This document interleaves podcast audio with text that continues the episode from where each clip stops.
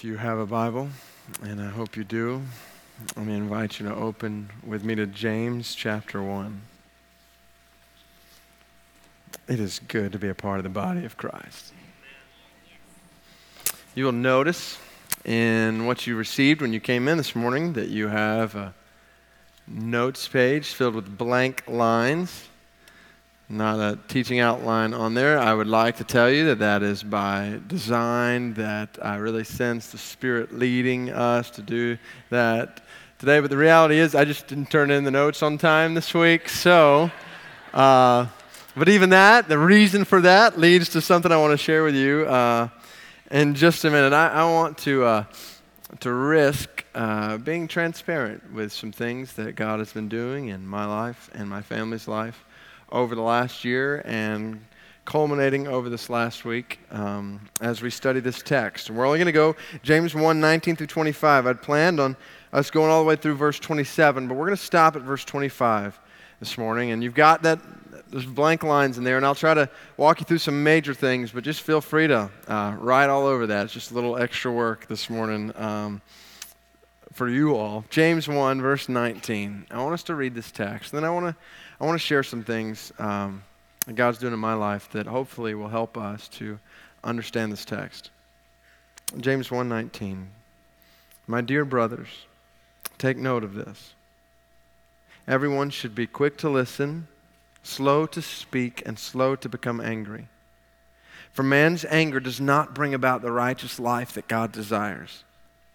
Therefore, get rid of all moral filth and the evil that is so prevalent and humbly accept the word planted in you, which can save you. Do not merely listen to the word and so deceive yourselves. Do what it says. Anyone who listens to the word but does not do what it says is like a man who looks at his face in a mirror and after looking at himself goes away and immediately forgets what he looks like.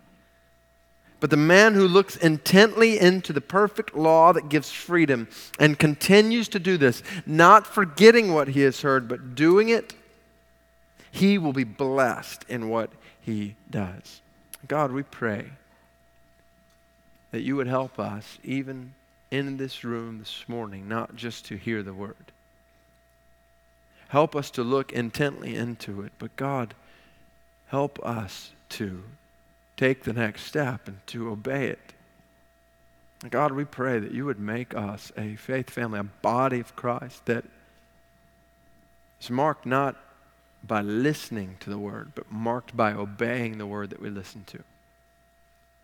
We pray that you would bring faith to life in us, in this church, in this city, and in all nations in light of James 1 19 to 25.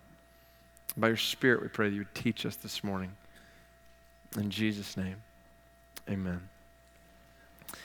I can think of a variety of reasons uh, not to share, a couple things that I want to share with you all uh, at the beginning. And one of those reasons, among many, is I know that some will be at least tempted to take what I, what I want to share that God's been doing in my life, will be tempted to take it prescriptively instead of descriptively. Here's what I mean by that. When we come to Scripture, for example, there are some things in Scripture that are prescriptive. They prescribe what we should do, how we should live, commands, imperatives. When Scripture says, do this, it's prescribing.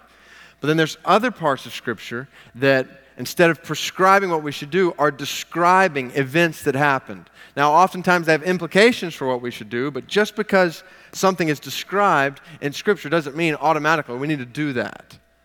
Does that make sense? There's some stories in Scripture. Take uh, Old Testament, Balaam talking with a donkey, okay?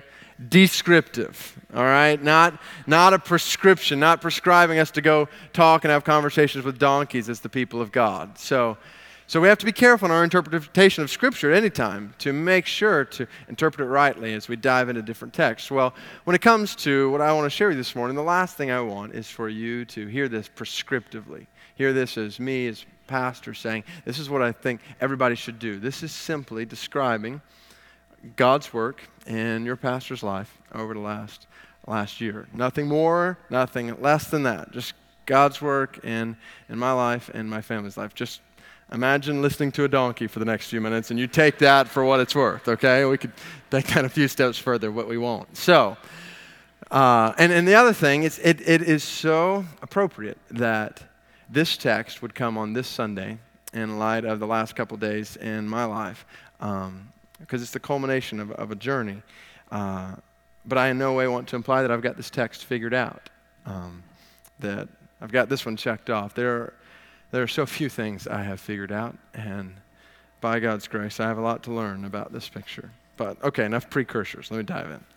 Uh, you know, uh, about a year ago, I shared with this faith family, it was the beginning of the Radical series, uh, just about some things that God was convicting my heart about when it came to some areas of my life that were not in alignment with His Word, especially when it comes to the needs of the lost and the poor around the world.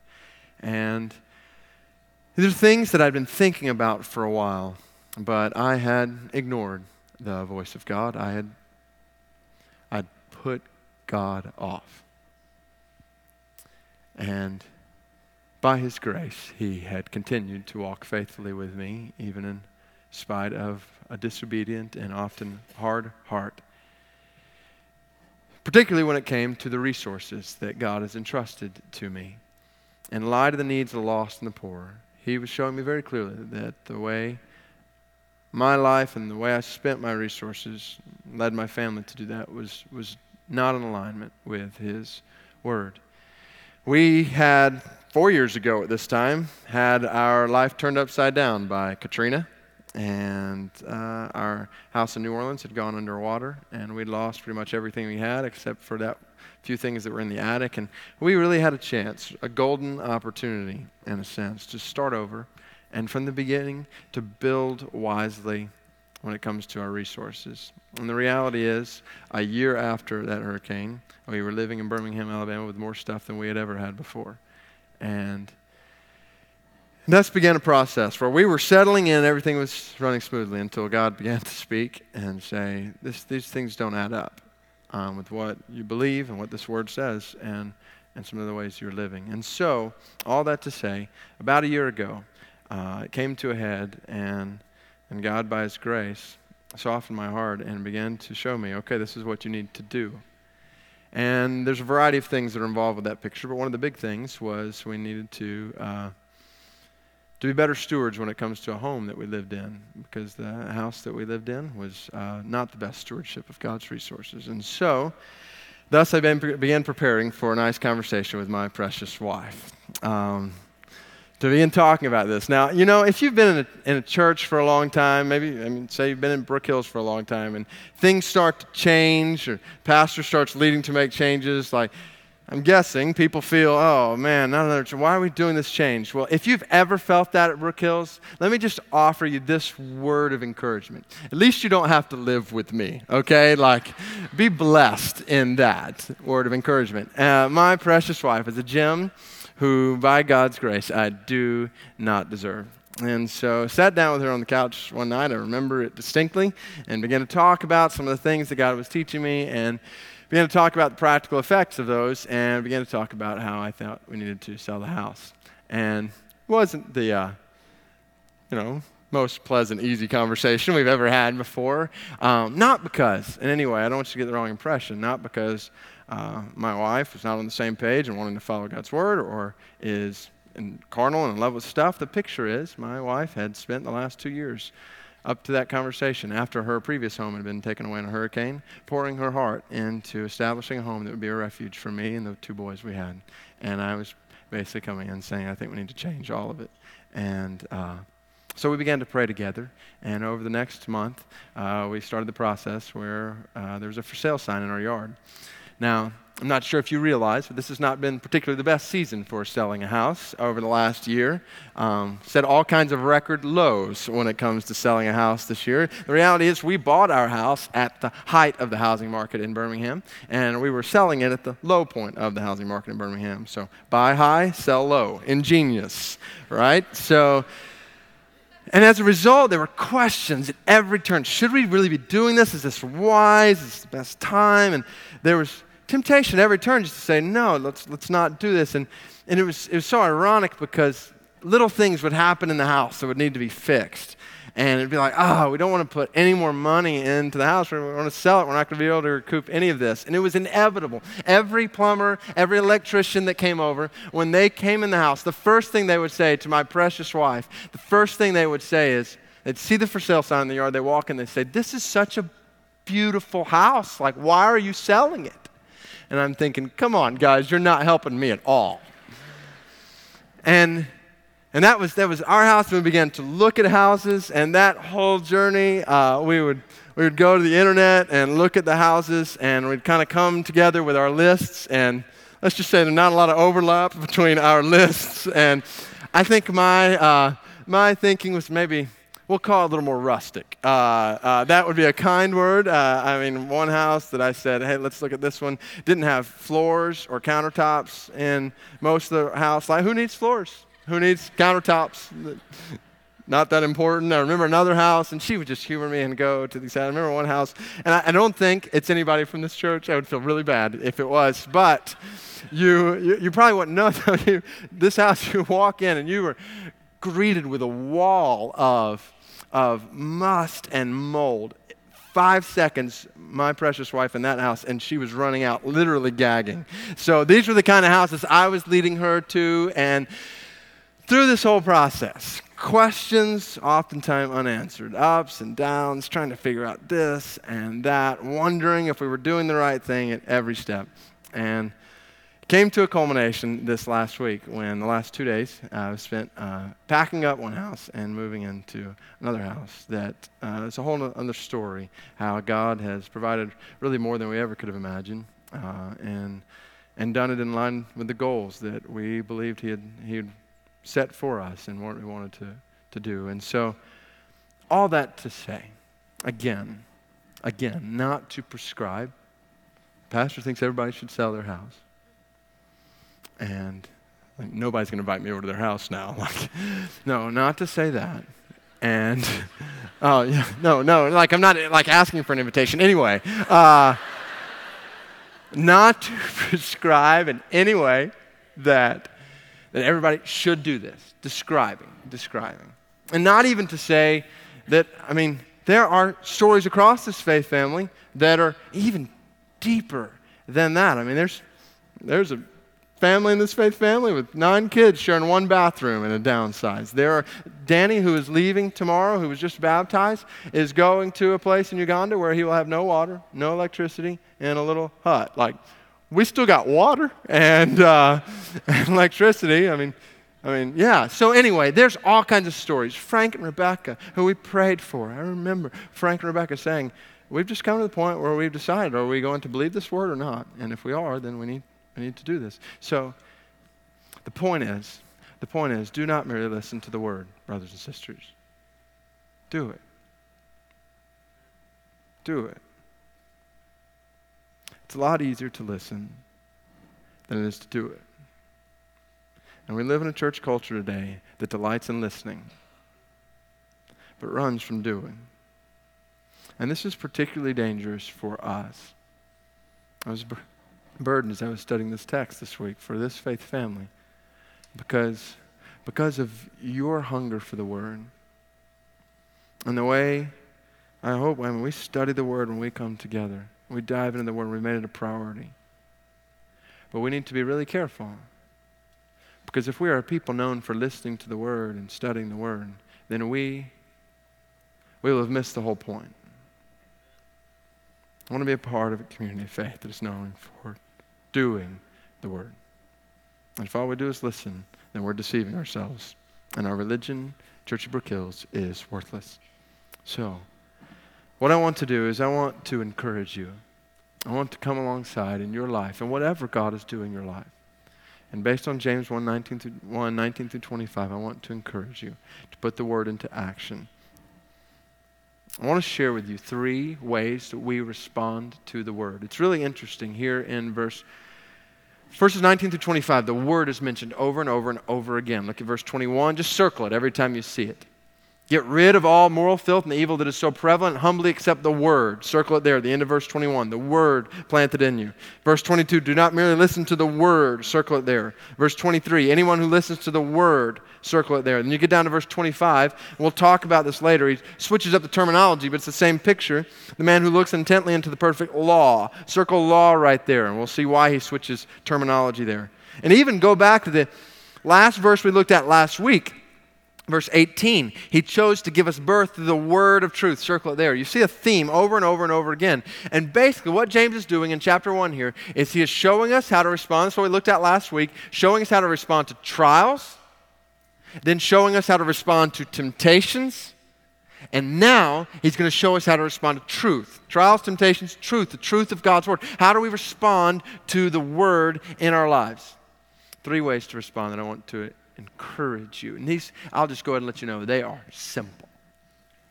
But if these three truths would take hold in our hearts, then it would radically change the picture of Christianity in our culture and in this church. Three ways to respond to the word. Number one, receive the word humbly receive the word humbly. We receive the word humbly. Everyone should be quick to listen. Hurry up and listen, literally, is the language. Hurry up and listen to the word. Slow to speak. Be quiet. Listen. And slow to become angry. To listen humbly, not with our defenses up that leads to an anger and a resistance to the word. You think about it. Don't we often approach the word talking instead of listening? You know what I mean by that? Maybe not outwardly verbally talking, but we come to the Word already with our minds made up about how we want to live our lives and our thoughts about what we should do in such a way that if Scripture goes counter to those thoughts, then we decide maybe that's not as inspired as these other parts that we really like in the Word. Or we begin to twist God's Word to fit our lifestyles instead of coming humbly, slow to speak, not, not with our defenses up, but ready to listen. This is the history of God's people resisting listening to the word like this. It's the prophets in the Old Testament proclaiming the word and the people not listening humbly. It's the way the people of Israel responded to Jesus. It's the way Jewish people responded to Paul. He'd come into the synagogues, he'd begin proclaiming the word, and they'd drag him out and stone him. I'll be honest, I was not very encouraged this week. Thinking back through the history of God's people, what God's people do with people who proclaim God's word is not particularly encouraging for a preacher. What they did to prophets or Jesus or apostles. And the picture is the history of God's people reminds us that there is a temptation at every turn not to approach the word of God humbly, to listen to. We come to a verse like Luke 12 when Jesus says, Sell your possessions and give to the poor. And immediately our thinking is, How do I get around that? We've got to remember the goal is not to get around this word, the goal is to receive it. How do we receive it?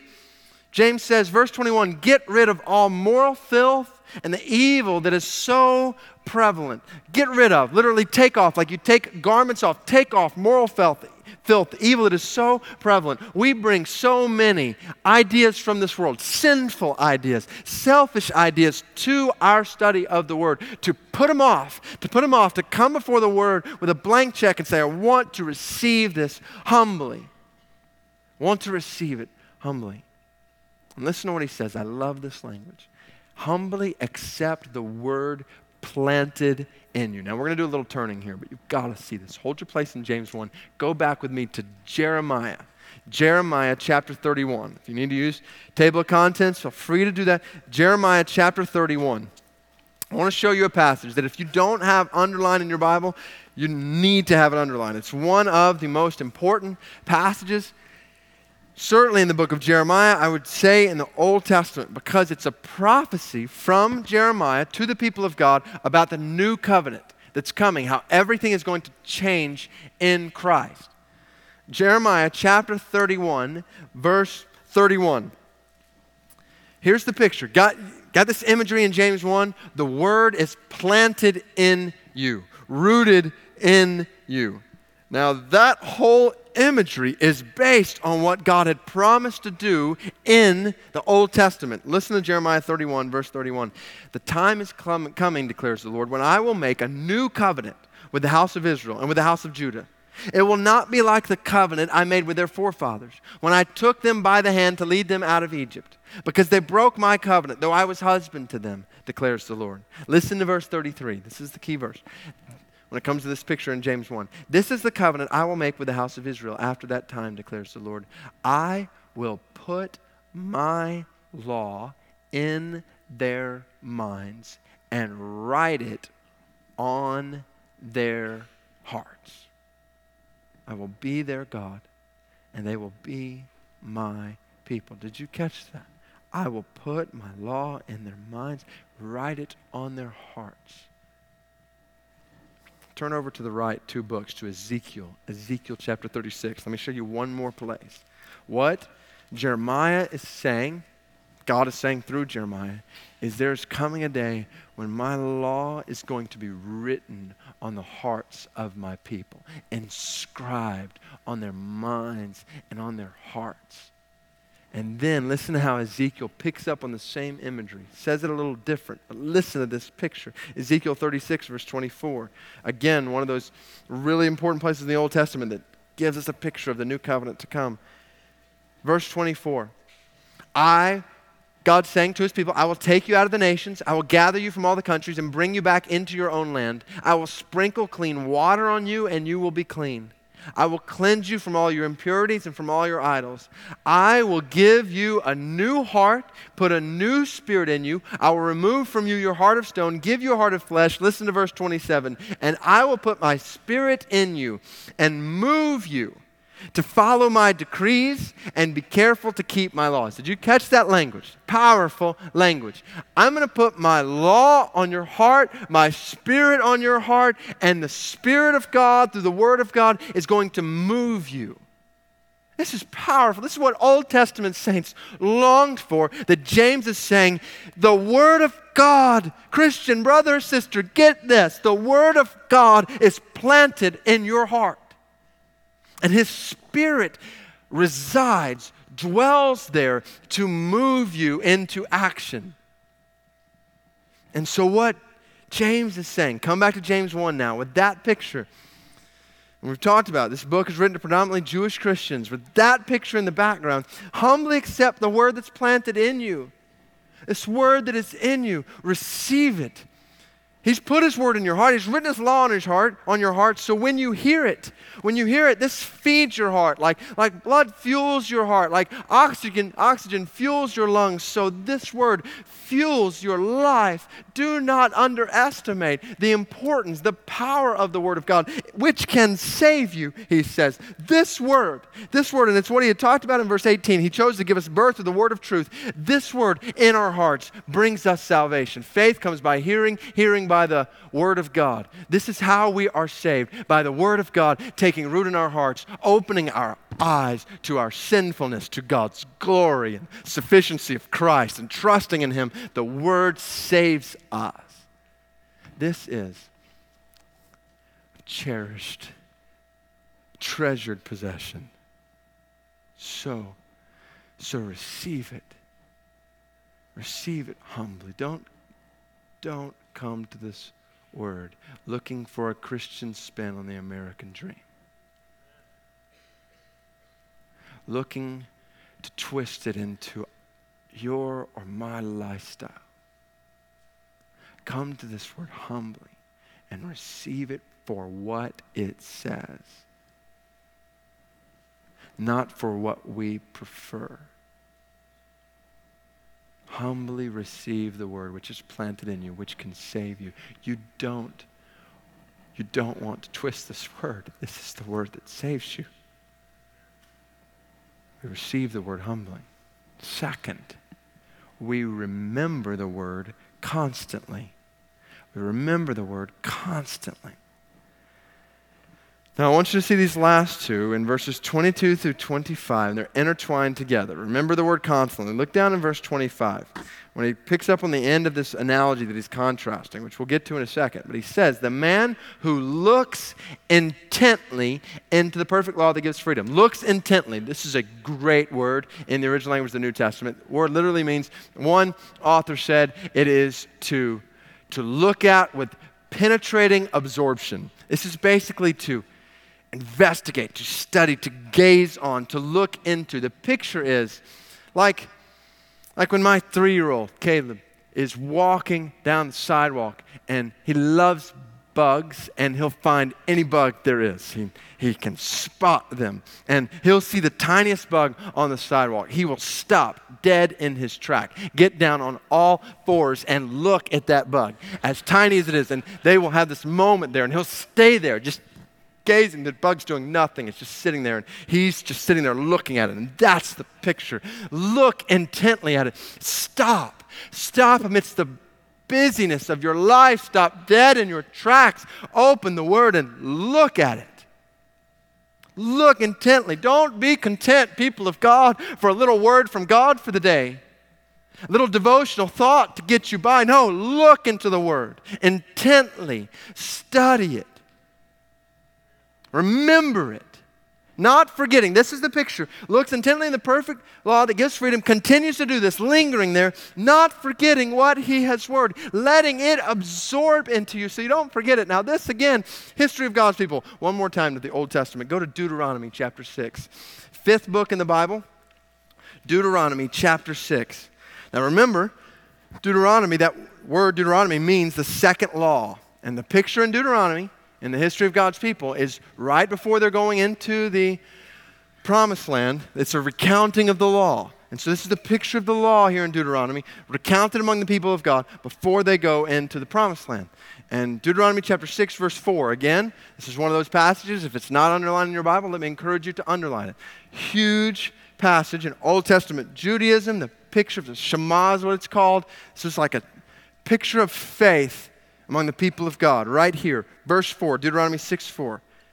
And think about how this relates to remembering. Watch this. Hear, O Israel, the Lord our God, the Lord is one. Love the Lord your God with all your heart and with all your soul and with all your strength. These commandments that I give you today are to be upon your hearts. Listen to this imagery. Impress them on your children. Talk about them when you sit at home, when you walk along the road, when you lie down, when you get up.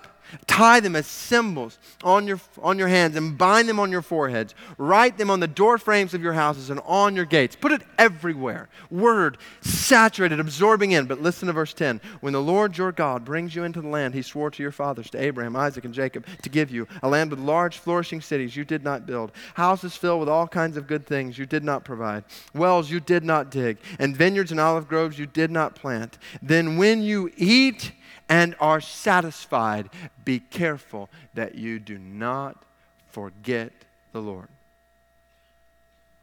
who brought you out of Egypt, out of the land of slavery. Remember. Remember, he said. In fact, go over two chapters to chapter 8. I want you to listen to this language as God tells his people not to forget, to remember his commands and decrees and laws. Listen to verse 10. When you have eaten and are satisfied, Deuteronomy 8:10. Praise the Lord your God for the good land he has given you. Be careful, he said. Be careful that you do not forget the Lord your God, failing to observe his commands, his laws and decrees that I am giving you this day. Otherwise, when you eat and are satisfied, when you build fine houses and settle down, and when your herds and flocks grow large, and your silver and gold increase, and all you have is multiplied, then your heart will become proud, and you will forget the Lord your God, who brought you out of Egypt, out of the land of slavery. He led you through the vast and dreadful desert that thirsty and waterless land with its venomous snakes and scorpions. He brought you water out of hard rock. He gave you manna to eat in the desert, something your fathers had never known, to humble and to test you so that in the end it might go well with you. You may say to yourself, My power and the strength of my hands have produced this wealth for me. But remember the Lord your God, for it is He who gives you the ability to produce wealth, and so confirms His covenant which He swore to your forefathers as it is today. This would be the constant temptation for the people of God to forget the Word of God.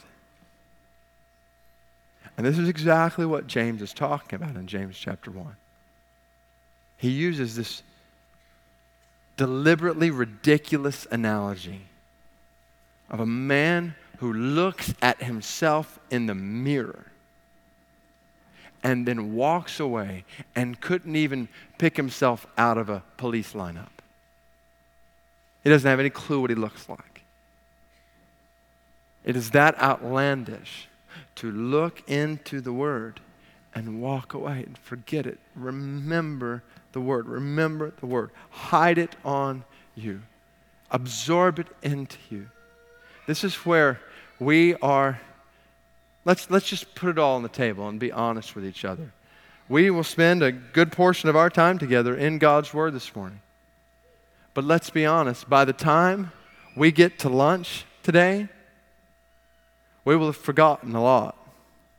By the time we get to dinner tonight, forgotten even more. And by the time we get up to go to work in the morning, start our week, most of it will have faded away. Unless we work to remember the Word. This is so key. Now, what concerns me, what alarms me, is that in our day, people have said, okay, people are not retain, retaining as much, so when it comes to preaching or in a sermon, don't try to do a lot, just a little. Short, sweet, Make it one thought, because that's about all people can remember. And I, am just convinced that the best way for us to absorb God's Word is not to spend less time studying it. The best way for us to absorb God's Word into our hearts and our minds and our lives is to saturate ourselves with study when we come together, and not just when we come together, but to go back to it all week long. Remember it constantly, constantly, constantly. This is why we do scripture memory like we do. This is why service to our faith family, we want to have on the website every week a memory verse that is most often from the passage we are studying that lodges that truth that we've studied, the truths we've studied into our minds and into our hearts so we can memorize that. For those who are a little more industrious, to have a passage as we go through a series you can memorize in the book of James. And people say, well, I, I can't remember, I can't memorize Scripture. I disagree wholeheartedly. I want to be careful here because I know, I know that across this room, we all have different learning styles and different abilities to memorize. No question. And some have greater memories than others. It's just a, a picture, it's our diversity across this room. No question. At the same time, Psalm 19 says, The word is more precious than gold, than much pure gold. So let me ask this what if I were to tell you that I would give you $1,000 for every verse you can memorize between now and midnight tonight? You could learn to memorize really quick. Like, Jesus wept, thousand bucks, John 11, 35. Like, it's. Be joyful always. First Thessalonians 5. We're, we're just rolling now. Yes, yes. And we would be so clever. We could find, we'd pull together and we'd be twittering all the easiest verses. I mean, we would memorize all day long, would we not? Do we believe this word is more precious than gold then? So the question is what kind of value do we place on the word? Remember it. As your pastor, I want to encourage you in every way possible to practice the spiritual discipline of scripture memorization.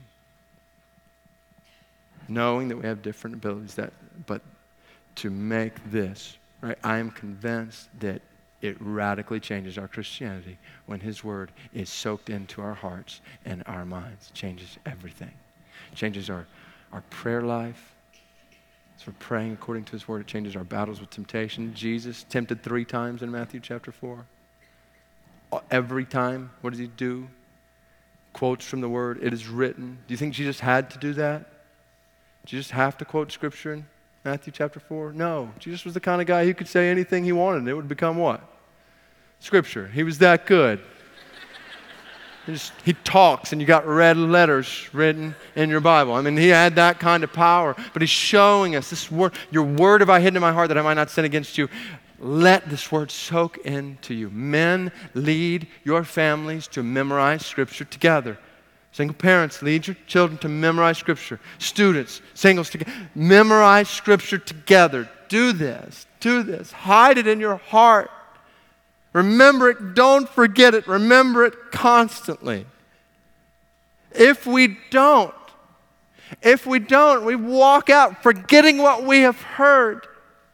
This is dangerous. I would even go so far as to say it's damning. Because we are convincing ourselves, and this is what he's talking about when he uses deception. James is saying, You think you're right before God because you've listened to the word. But you forget what it said and you're not putting it into practice. The reality is you're deceiving yourself and your religion is worthless. So, big deal, Church of Brook Hills. You gather together for a long time on Sunday mornings to study the Word. The reality is, if you're forgetting it and not putting it into practice, what is written over the, the picture, the frame of us is deceived and damned. That's the picture. We've got to be careful to remember this word. And we would be shocked. This is the whole picture. Put aside the world, moral filth, evil. Put it aside. Put aside our reality TV show. Put aside this bit of time on the internet. Put aside a movie. You'd be shocked at what you could do in the Word to hide in your heart in two hours that is spent on a movie if we would just look at the Word like this. Men, men, I challenge you. I challenge you this fall to know this Word better than you know statistics of 19 year old boys playing a game. Know this Word. Let it hide in your heart so that you talk about it with your sons and daughters all day long. Or you hide it on your hearts, it's on your minds doorposts of your house. Saturate, don't forget it. Hear the word, receive the word humbly, remember the word constantly, and then, then obey the word wholeheartedly. It's third way we respond to the word. We obey the word wholeheartedly. Verse 22 is really the theme verse of the entire book of James. Do not merely listen to the word and so you deceive yourselves. Do what it says. And the bottom line is what James is saying is the word evokes action. And if there is no action, then there has been no acceptance of the word. If there's no action from the word, there's been no acceptance from, of, the, of the word. The picture in this, oh man, this goes right in the face of what we have created when it comes to Christianity today. This idea that you can accept Jesus but not obey Jesus. No. You've not accepted anything if it's not coming to life and action. Now, obviously, none of us is perfect, but the picture is when you accept the words of Jesus, when you receive Jesus humbly, His word is planted in you and it is moving you to action, and you can tell the word is in you by what's happening outside of you. And if there's nothing happening outside of us, then the question is is there anything inside of us? Because the word is powerful. It's not blaspheme the word and say it's in me, but it's not doing anything. No, this word has power. This is what God has promised. Promised in Jeremiah and Ezekiel. I'm going to put my word in you, and it's going to change everything in your life. So as you accept it, you will apply it. That's the picture. This sounds eerily similar to Jesus in Matthew chapter 7. the Sermon on the Mount, which we talked about. There's all kinds of illusions. But when Jesus says, Not everyone who says to me, Lord, Lord, will enter the kingdom of heaven, but only he who what? Does the will of my Father who is in heaven.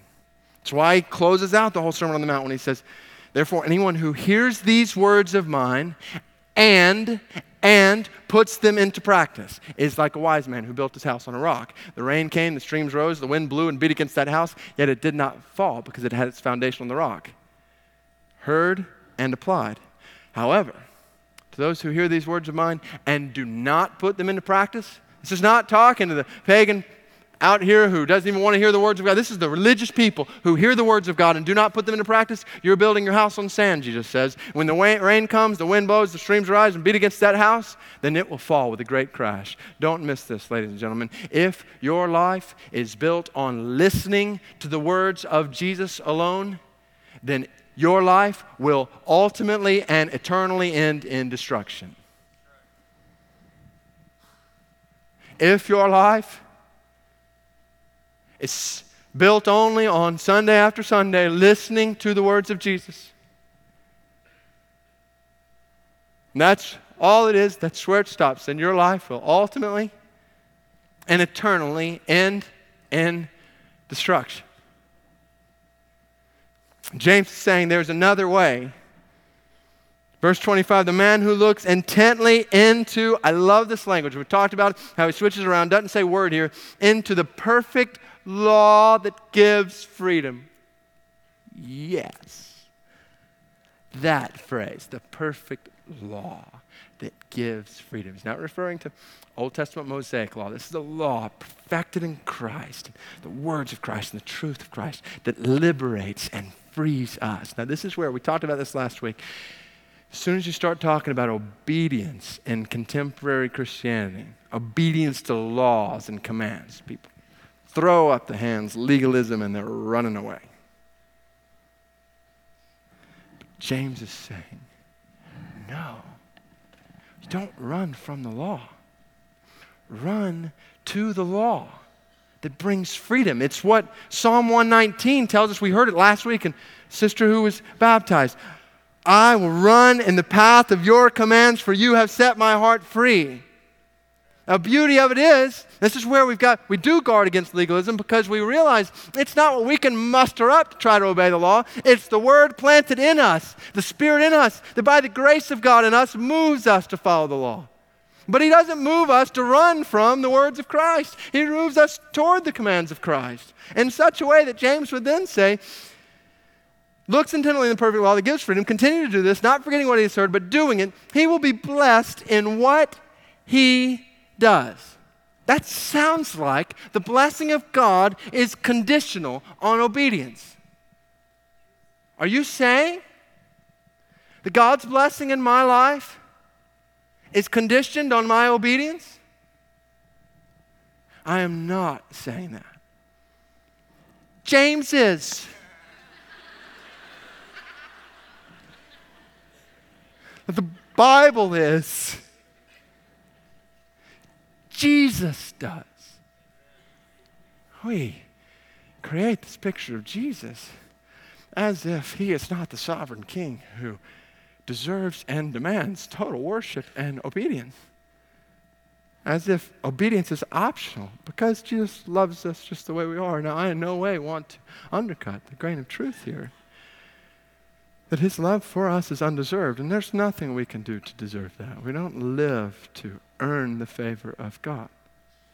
But the reality is, Jesus said in John 15, You are my friends if you do what I command if you do what I command. You are my friends if you do what I command. John 14, he said, If you obey my word, you will remain in my love. Now, the picture here, the beauty of it, in 1 John 2, 1 John 2 says, If you claim to know Christ, you don't obey his commands, you're a liar, and the truth is not in you. It's a strong language. So, what does it mean? How do we put all this together? How do we avoid legalism, thinking we can earn our way to favor, earn favor before God, earn our way to God, and yet give ourselves? This is the beauty. Don't miss it. It's where all this comes together. When you saw back up in verse 21 and it said, humbly accept the word planted in you, which can save you. Did you catch that right there? Salvation comes not ultimately, and we're going to talk about this more in in James chapter 2, and he's going to unpack this more. But listen to this verse, James 1:21. Get rid of all moral filth, the evil is so prevalent. Humbly accept the word planted in you, which can save you. Salvation coming in James chapter 1, verse 21, by receiving. by receiving. This is the picture. God, by His grace, puts His word in our hearts, His spirit in our hearts, all that we've seen. He moves us to obey so that salvation necessarily involves obedience, but it's obedience that's grounded in the grace and work of God and His word in our hearts. And so now it's not what can we muster up to earn the favor of God. The reality is He's doing all the work, but it's playing out in this kind of action right here. And this is where we experience the blessing of God when we receive the word humbly, planted in us, where we remember it constantly, where it is absorbing into our lives and it's coming out and obeying it wholeheartedly. This is, it's Psalm chapter 1. It's, it's the blessing of God upon a people who are walking by His grace in His Word for His glory. God, may that be so obey the word wholeheartedly. One of the phrases that most concerns me as a pastor, that I hear Christians say along these lines, is what's most important is that I am willing to obey the word. And again, there's a grain of truth here because a willing heart God will not despise. The picture is yes, God desires a willing heart that is surrendered to Him, no question, that honors Him in the same way that a listening heart honors Him. But God nowhere calls us to stop at being willing to obey Him. He calls us, commands us to obey Him. He doesn't say, be willing to help the poor. He says, help the poor. It doesn't say be, be willing to share the gospel. It says share the gospel. It doesn't say be willing to turn from impurity and seek holiness. He says be holy. So we have to be careful. We have to be careful not to hide in our lives behind a willingness to obey when God has said, do it do what it says. Don't just listen, do what it says. I've put my word in you, I've planted it in you, I've put my spirit in you to move you to accomplish it. I've called you to obey, I've commanded you to obey, so do it. This is the Christian life. I have been praying this week particularly burdened last night and this morning because I, I am guessing that there are brothers and sisters around this room who have areas of your life that maybe for a day or two or three, maybe for weeks, maybe for months, maybe even years, God has been telling you to do something in this particular area of your life. I don't know what that may be in your life. Could be an area of disobedience that you have just continued to give yourself to. And by the grace of God, I pray that His Spirit would awaken your heart this morning, open your eyes, and say, need to obey God. God has given me grace to obey Him. He's given everything I need to obey Him. Turn from that. Maybe it's an area of delayed obedience. Maybe it's something in a relationship, and at work, or at home, or some decision you need to make. Maybe small, maybe huge. And I no way want to uh, encourage you just to run without thinking and avoid any godly counsel, anything like that. But I do want to encourage you. If God has been speaking to you, to let this morning be a marker in your life where you say, okay, I'm going to do it. I want to encourage you as a pastor to do it. You know what the Spirit of God has been saying to you according to His Word. We can get so stalled, so stagnant. Oh, I'm not positive, not for sure. What will other people think? Is this really best? And these are good questions to ask, but if we're not careful, they will stall us when it comes to obedience to the Word of God. One of the books that had an impact on me when it comes to the house church in China is a book called Back to Jerusalem, written by three Chinese house church pastors. And at the end, they, they were talking about the difference, they called it, between believers and disciples. People just say they believe in Christ and people are really following Christ. And I think it's akin to hearers and doers. Listen to what they say. True disciples are usually people that few understand. They are viewed as potentially unstable fanatics. That's good. Like, let's do it. Fanatics. With the Word of God, listen to this phrase. Often the same governments that tolerate the existence of mere believers will stop at no ends to completely eradicate any disciples within their borders. Did you catch that? They're saying, government in China, really not caring about people who are listening to the word. People who are doing the word, we got to get those folks in prison or out of the country. Believers, listeners, try to follow God, but their prayers and commitment are clouded by indecisiveness. If they ever hear the king's call to go somewhere and do something for the sake of the kingdom, they feel they need extra encouragement before they can safely step out. Quote unquote, first let me check with my wife, my pastor, my boss, and my mother in law to see if it's okay with them. These guys like taking a little jab at us. A believer always seeks assurances that nothing will go wrong if they step out for Jesus. Only when they are convinced that the coast is clear and no harm will befall them are they willing to take their first step.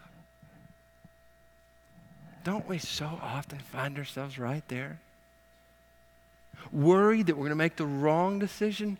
Here's the beauty. I want to encourage you, believers, brothers and sisters, Christ is in you.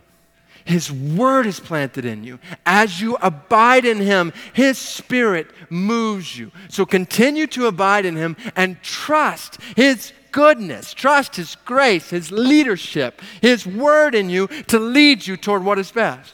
He wants obedience to happen in your life more than you do. He's going to lead you. Trust the Lord with all your heart. Lean not on your own understanding. In all your ways, acknowledge Him. He will make your path straight. This is the beauty of the Word planted in you, the Spirit planted in you. Take heart. Be encouraged by this. And that's when they say, Disciples have a different attitude. In China, many disciples beg God to give them just a little of His dynamite power. They pray, Oh God, if you will lend me just a little spiritual dynamite, I promise I will take it to the darkest area I can find, place it there, and pray you will send your fire from heaven to explode it. And God always does. This is how the gospel has spread so quickly in China. The gospel has spread at breathtaking speeds throughout China, not because a bunch of people are listening to the word it's spreading at breathtaking speed because a bunch of people are listening to the word and obeying the word. So, what happens? What happens when we are a community of faith? And we have to be careful. For us as a church, we have to be careful, especially our size, because we can get stalled. Trying to make sure everything's set. If we're not careful, we'll fall into Numbers 13 and 14, where we need a committee to decide whether or not we're going to trust God on this or that. And the reality is, when God speaks, people obey, period. And this happens when individuals and families across this room are carrying this out in our lives. So, so what area, areas of your life has God been saying, do this, that you've, you've not done it? Maybe, maybe this morning God has brought you here for the first time to realize that you are deceiving yourself spiritually. And you you may have only been here a time or two or you may have been in a church context all your life. But your Christianity has consisted in listening and hearing. And sure you do some things. You do the things that fit with your lifestyle. And the things that line up with what you think is best. But when the word confronts you, challenges you, convicts you, changes you, you put it aside. If that is the case, then there is great need to look inside at your heart and ask the question is the word really planted there in you? Religious people all throughout James' day and Jesus' day who were avid in their knowledge of the word and yet it was not planted in their heart. So I ask you, most importantly this morning, is the word planted in your heart? Has the word given you birth from the inside out? I'm talking, you have had your eyes opened, your heart opened to the fact the supremely holy God of the universe looks upon your sin with wrath due toward it. And by his grace, sent his Son, Jesus Christ, God in the flesh, to die on a cross for your sin in your place, rose from the grave in victory over that sin, ascended to heaven, and by his Spirit has opened your eyes to this reality such that you don't say, Well, I believe in that, and your life doesn't change. That's not what this kind of gospel warrants. This kind of gospel warrants from you a radical surrender of your entire heart and life to His Lordship to say, I trust you with everything I am. Has that happened in your life? And if it has not, then I encourage you this morning, however young or old you might be, however long you've been in the church, do not be deceived anymore. Let His Word plant in your heart and change you from the inside out. This has eternal ramifications. And then, when that word is in you, to say, okay, my Christian life is not about listening and hearing, it's about obeying everything I've heard. I want you to take that notes page you've got and flip it over to the back if you could. Here's what I want to invite you to do. Over the next few moments, Callie is going to lead us in a reminder of what is most important in this life when it comes to obedience that counts for the kingdom. And what I want to invite you to do is take the back of that note sheet. And over the next few moments, here's what I want to invite you to do. I want you to, to start by praying. And I want to invite you to pray and say, God, what area or areas of my life have you been telling me to obey, to do this, and I've not done it? Maybe small, maybe big. I want to encourage you to write that out. And then begin to write out action steps for how you're going to begin to obey. But in your mind, be very careful to realize this is not about what you can muster up. Okay, I'm going to do better next time. This is about you trusting God by His Word and His Spirit to make that obedience a reality in your life. You need the grace of Christ. And so I want to encourage you to write that out on the back of that page and to pray through how am I going to obey starting this afternoon? What do I need to do? I'm going to do it. I want to encourage you to write that out. And that'll be something that you can remember constantly throughout this time, your time in the Word this week, between you and the Lord.